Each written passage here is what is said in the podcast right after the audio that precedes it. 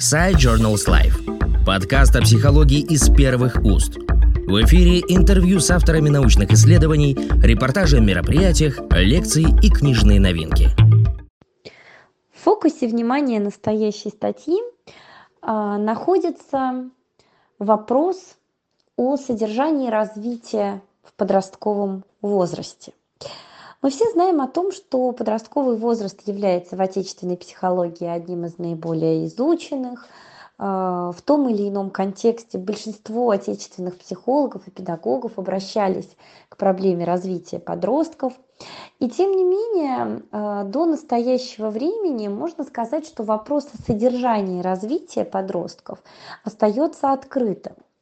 В первую очередь потому, что в отличие, например, от младшего школьного возраста, для подросткового периода не была описана высшая, конечная или идеальная форма, которая как раз-таки и составляет содержание развития в данном периоде детства.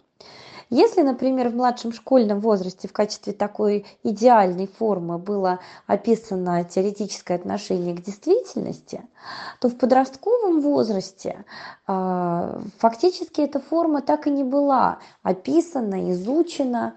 И именно в этой связи, как нам кажется, продолжаются до сих пор дискуссии на тему того, что же является ведущей деятельностью подросткового периода. Потому что без определения вот этой ведущей, конечной, идеальной формы совершенно невозможно выделить и ведущую деятельность. Потому что непонятно, а что же в ней развивается и формируется.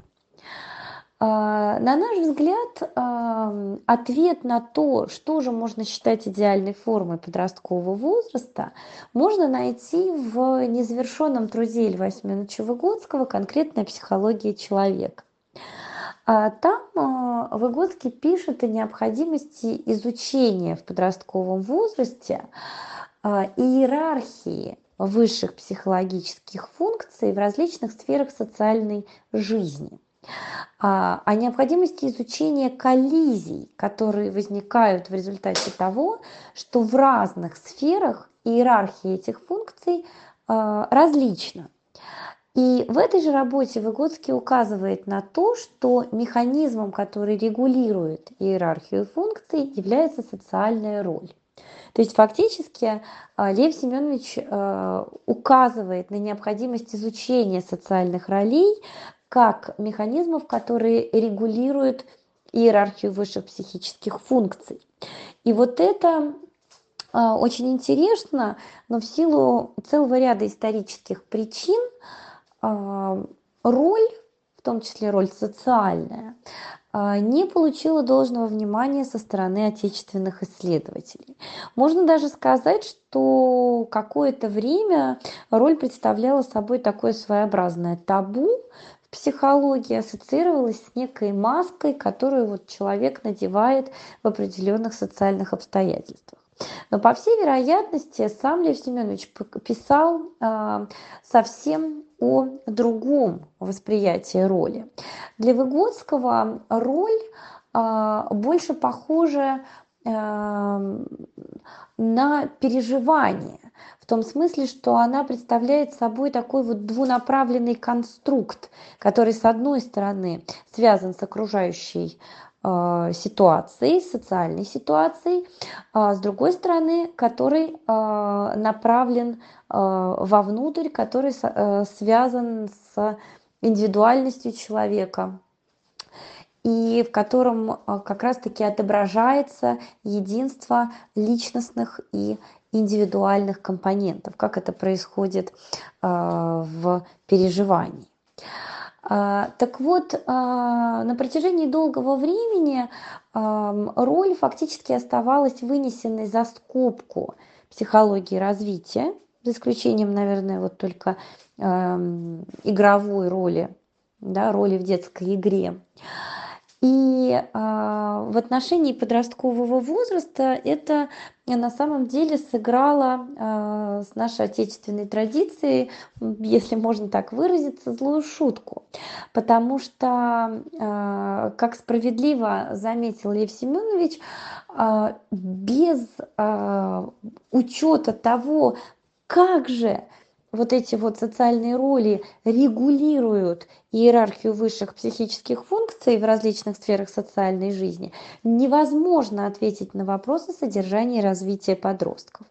Ведь подростковый возраст – это как раз-таки период, когда ребенок впервые активно включается в систему социальных отношений, в различные виды и формы общностей.